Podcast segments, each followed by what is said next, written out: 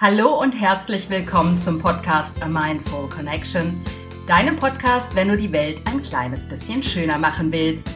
Mein Name ist Aljanina Barwig, ich bin dein Podcast-Host und in dieser Folge, der Folge achtzehn, geht es darum, warum ich glaube, dass der Wandel in der Welt, der so dringend nötig ist, weiblich sein wird. Keine Sorge, diese Folge ist natürlich auch für Männer. Viel Spaß beim Zuhören. Schön, dass du da bist. Zunächst einmal eine kleine Info in eigener Sache.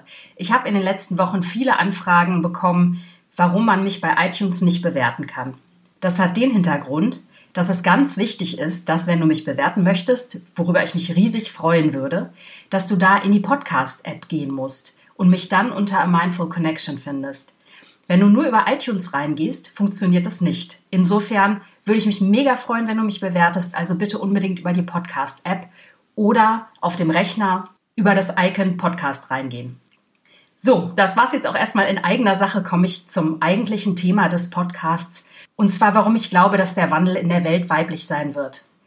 Ich habe vor kurzem ein Zitat vom Dalai Lama gelesen und zwar hat er in einer Konferenz in Vancouver im Jahr zweitausendacht gesagt, dass der Wandel in der Welt beziehungsweise dass die Erde, der Planet gerettet wird durch westliche Frauen. Und irgendwie ist das total in Resonanz mit mir gegangen, weil das auch das ist, was ich seit einigen Monaten wirklich denke. Je mehr ich mich mit diesen Themen befasse, über die ich hier auch in dem Podcast spreche, wird mir immer klarer, dass ich glaube, dass das weibliche Prinzip ganz essentiell ist, um diesen Planeten nicht nur schöner zu machen, sondern wirklich auch zu retten. Warum das so ist und warum du auch als Mann diese Folge hören kannst, das erkläre ich dir jetzt gleich. Tja, es ist wirklich eine Tatsache in der Geschichte, dass wir als Frauen das unterdrückte Geschlecht waren und in großen Teilen, wenn man sich das Gehalt ansieht, was am Ende des Monats auf der Lohnabrechnung steht, auch immer noch so ist. Doch ich fange beim Anfang an. In den ganz alten Kulturen, in den animistischen Gesellschaften, lebte man noch im Einklang mit der Natur. Man ist davon ausgegangen, also die ganze indigene Bevölkerung in Neuseeland, in Amerika, in Australien, alle sind davon ausgegangen in diesen animistischen Kulturen, dass man eins ist mit der Natur. Dass die Natur beseelt ist. Das führt zum Beispiel auch dazu, dass sich die Bevölkerung, wenn sie zum Beispiel einen Hirsch gejagt haben und ihn erlegt haben, dass sie sich bei ihm bedankt haben. Also alles war eins, alles war beseelt. Wir waren Teil der Natur. In diesen Kulturen war es auch ganz oft so, dass Frauen einen besonderen Stellenwert hatten. Zum Beispiel bei den amerikanischen Völkern war es häufig so, dass ähm, Frauen den Häuptling gewählt haben. Oder es gab den Beirat der Großmütter. Die Großmütter, die haben bei wichtigen Entscheidungen ihren weisen Ratschlag eben preisgegeben. Und auf die Großmütter oder auf die Frauen wurde eben gehört. Ich sage nicht, dass es überall so gewesen ist, aber es gibt tatsächlich viele, viele der Völker, wo die Frau eine ganz besondere, eine ganz zentrale Bedeutung hat. Verfolgt man das noch ein bisschen weiter zurück in die Steinzeit, ist es so, dass wir Frauen die Kümmerer waren. Es ist ja auch bis heute so. Das ist ja auch, ich denke, in Teilen auch ein bisschen genetisch disponiert bei uns. Wenn die Männer sozusagen rausgezogen sind und gejagt haben, dann waren wir Frauen die, die das ganze Heim organisiert haben. Aber das Heim organisieren, das klingt immer so ein bisschen despektierlich. Das war es gar nicht. Frauen sind die großen Kümmerer. Wir denken wahnsinnig komplex. Wir schließen alle Meinungen, alle Möglichkeiten mit ein. Wir haben uns um die Alten gekümmert, wir haben uns um die Kinder gekümmert, wir haben uns darum gekümmert, wie die Vorräte gelagert wurden, wer nah bei der Feuerstelle liegen durfte. Wir haben uns um Pflanzen gekümmert, wir haben uns um Heilkunde gekümmert. Also du siehst, da wo die Männer zielgerichtet jagen gegangen sind, waren die Frauen eben eher an den komplexen gesellschaftlichen, sozialen Geschehnissen beteiligt. Was grundsätzlich auch heute eben, wie gesagt, noch so ist. Das hat sich dann allerdings, ich mache jetzt einen riesigen Sprung in der Geschichte und das ist alles sehr lückenhaft natürlich, weil es dazwischen noch viele, viele Jahrhunderte gab.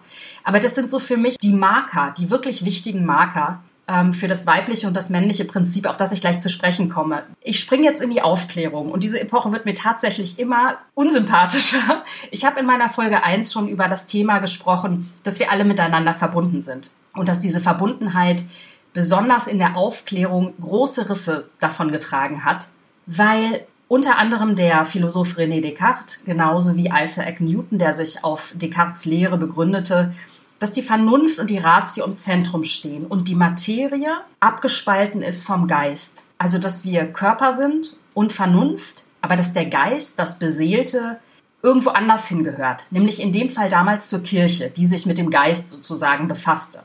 Es führte eben zu einer Spaltung Wissenschaft und Kirche, also Geist, der quasi in der Kirche sein Dach fand, und Wissenschaft. Wissenschaft erklärte alles rational.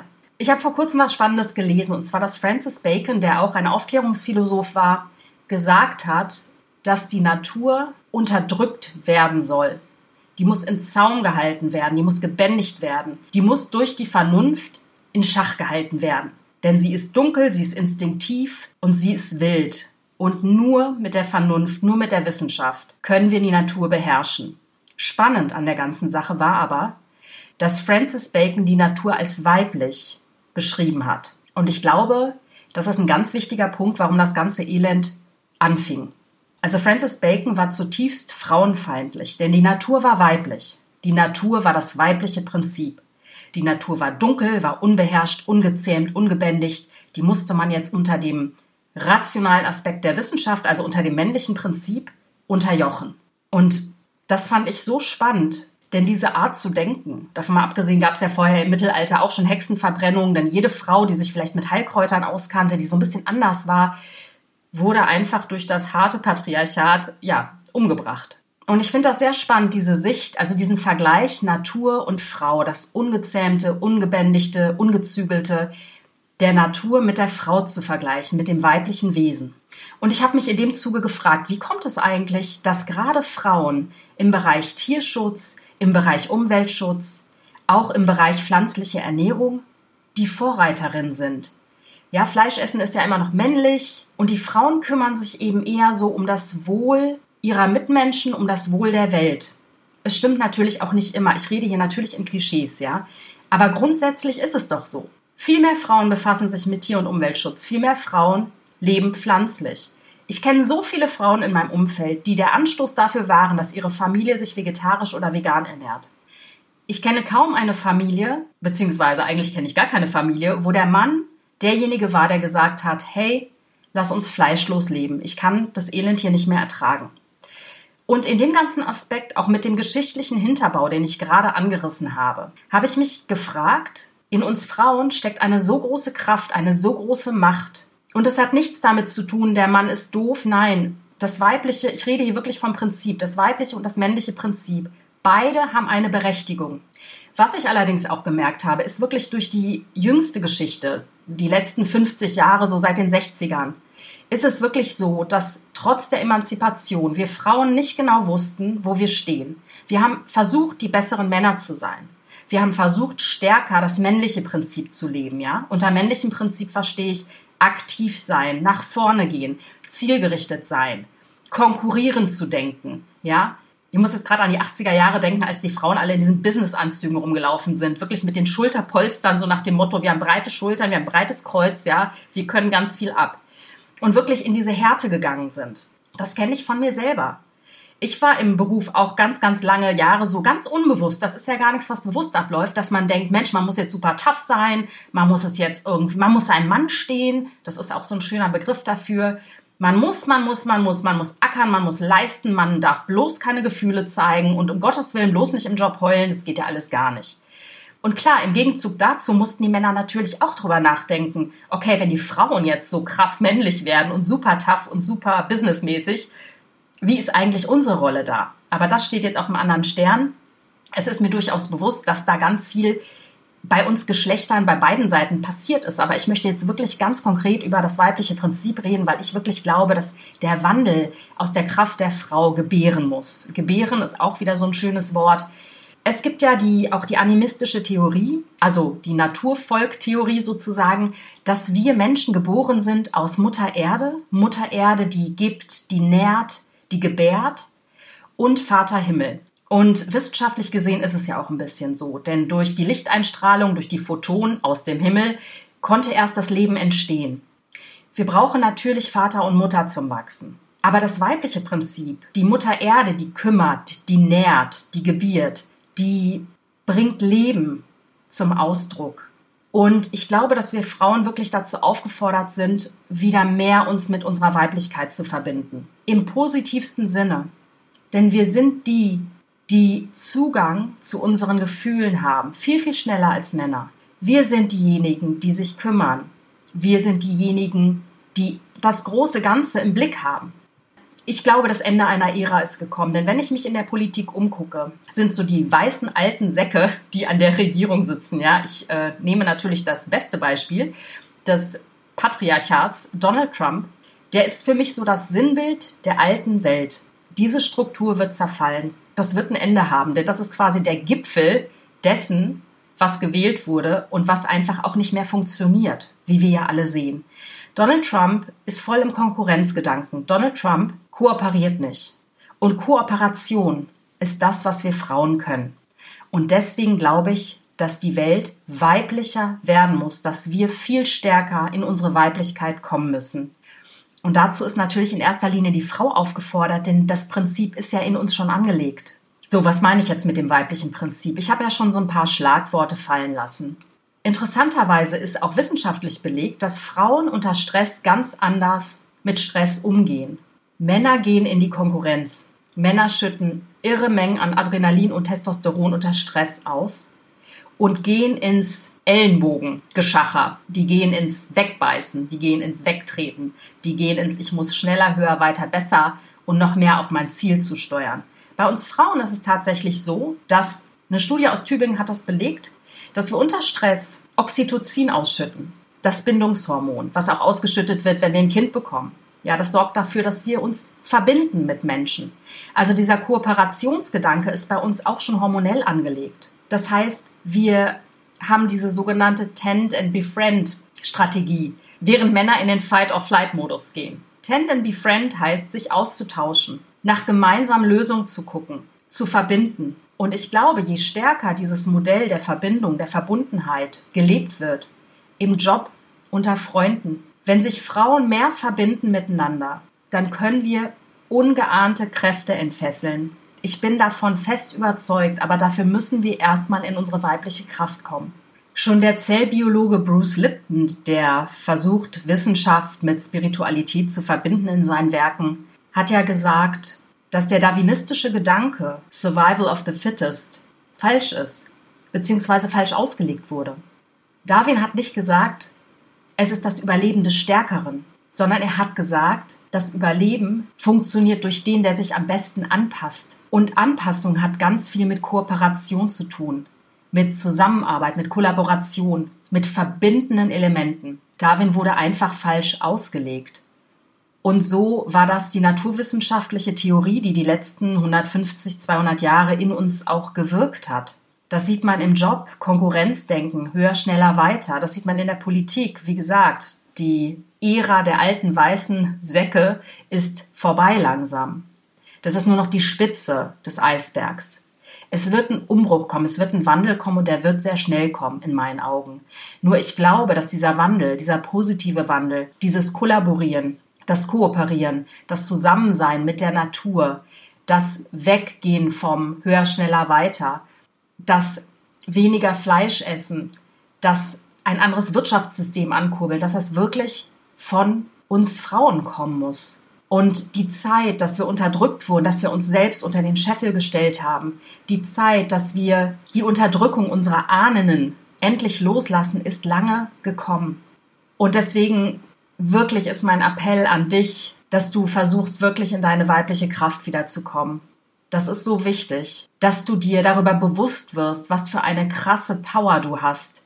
Und damit meine ich nicht die Ellenbogenmentalität, sondern damit meine ich der unglaubliche Ozean, dieser Reichtum in dir, die Liebe, das Mitgefühl, das Verbindende, das Kooperierende, das Heilende, das Nährende, das Kümmernde. Das sind alles Qualitäten, die in den letzten Jahrhunderten, was rede ich da, in den letzten Jahrtausenden unterdrückt wurden, weil sie als wertlos erachtet wurden. Und dem ist nicht so. Das sind Qualitäten, die gerade jetzt zählen. Und ja, da geht mir einfach mein Herz auf, weil ich das selber bei mir so erlebt habe, dass ich halt der bessere Mann sein wollte, anstatt zu kapieren, dass ich nicht der bessere Mann bin, weil Männer sind schon an sich perfekt in dem, was sie tun, ja, in dem männlichen Prinzip. Ich muss nicht ein besserer Mann werden, ich muss die beste Frau werden, die ich sein kann. Und dazu gehört eben auch die Qualitäten, die lange so ein bisschen abgetan wurden, einfach wieder zu entdecken und zu sagen, hey, das macht uns Frauen aus, das macht uns Frauen so stark. Ich meine, wieso setzen wir Kinder in die Welt? Wieso können wir diesen unfassbaren Schmerz aushalten, verdammt nochmal? Weil wir es können, weil wir stark sind. Aber nicht auf eine männliche, zielgerichtete, dominante Art, sondern auf unsere ganz eigene weibliche Art. Zum Thema Fleischessen, warum Frauen eher der pflanzlichen Ernährung zugeneigt sind, dafür gibt es viele Gründe. Darüber spreche ich in meinem nächsten Podcast ausführlich. Jetzt nur ganz kurz am Rande. Es gibt Untersuchungen, dass ähm, die Fähigkeit zur Empathie biologisch in uns angelegt sind. Du hast bestimmt schon mal was von Spiegelneuronen gehört. Spiegelneuronen sind Nervenzellen im Gehirn, die dann aktiviert werden, wenn wir zum Beispiel jemanden sehen, dem Schmerzen zugefügt werden. Dann werden in unserem Bereich Gehirnregionen aktiviert, die das gleiche Schmerzempfinden in uns auslösen. Das heißt, wir können mitleiden oder mitempfinden. Ich glaube, das ist der bessere Ausdruck. Also wir können mitfühlen. Und das Mitfühlende ist bei uns Frauen auch viel, viel schneller in Aktion als bei Männern. Weil Männer haben die Gabe, sich wirklich auf eine Sache zu konzentrieren und Dinge besser zu verdrängen als wir Frauen. Das heißt, auf der einen Seite ist es natürlich eine Krux, sehr sensibel zu sein und sehr sensibel auch auf die Befindlichkeiten der anderen zu reagieren. Aber das ist das, was uns Frauen in die Wiege gelegt wurde. Das heißt, dadurch, dass wir die Fähigkeit zum Mitgefühl in besonders ausgeprägter Form haben, ist es auch klar, dass wenn wir Ungerechtigkeiten sehen, wenn wir Tierleid sehen, dass wir viel schneller dazu tendieren, aus emotionaler Sicht das Fleischessen sein zu lassen. Männer können gut verdrängen, Männer können sich mit rationalen Argumenten natürlich denn dazu bringen, eben doch Fleisch toll zu finden, weil wir brauchen ja unsere Proteine, dies, das, jenes, also auch alles Mythen, die so gar nicht stimmen, aber auch das sind Themen für andere Podcasts. Ich will hier gar nicht so weit ausschweifen. Ich glaube am Ende, die Welt braucht beides. Wir brauchen das männliche Prinzip natürlich, was nach vorne geht, was aktiv ist, was ähm, zielgerichtet ist, was zielstrebig ist, was sich auf eine Sache konzentriert, ja, was auch ganz viel leisten kann. Aber das männliche Prinzip muss auch verstehen, dass es uns Frauen den schützenden Rahmen gibt, in dem wir uns entfalten können. Das ist auch in Beziehungen ganz wichtig, also in zwischenmenschlichen Beziehungen zwischen Mann und Frau. Wir Frauen, wir sind wirklich wie der Ozean. Wir sind ein Meer an Gefühlen und äh, manchmal verstehen wir uns selber nicht, was bestimmt auch hormonell, hormonelle Gründe hat. Aber wir brauchen eben dieses Gefäß, diesen sicheren Rahmen, den uns ein Mann geben kann, um uns komplett entfalten zu können. Aber ich glaube auch, dass durch unsere Gabe, Verbindung zu leben, dass durch unsere Gabe, kooperativ zu sein, dass durch unsere Gabe viele komplexe Dinge im Blick zu haben, die das Wohl aller beinhalten und eben nicht nur mein eigenes egoistisches Wohl, sondern die wirklich das Wohl auch der Welt im Blick haben. Ich glaube, dass diese Qualitäten so unabdingbar sind, die Welt zu einem schöneren Ort zu machen.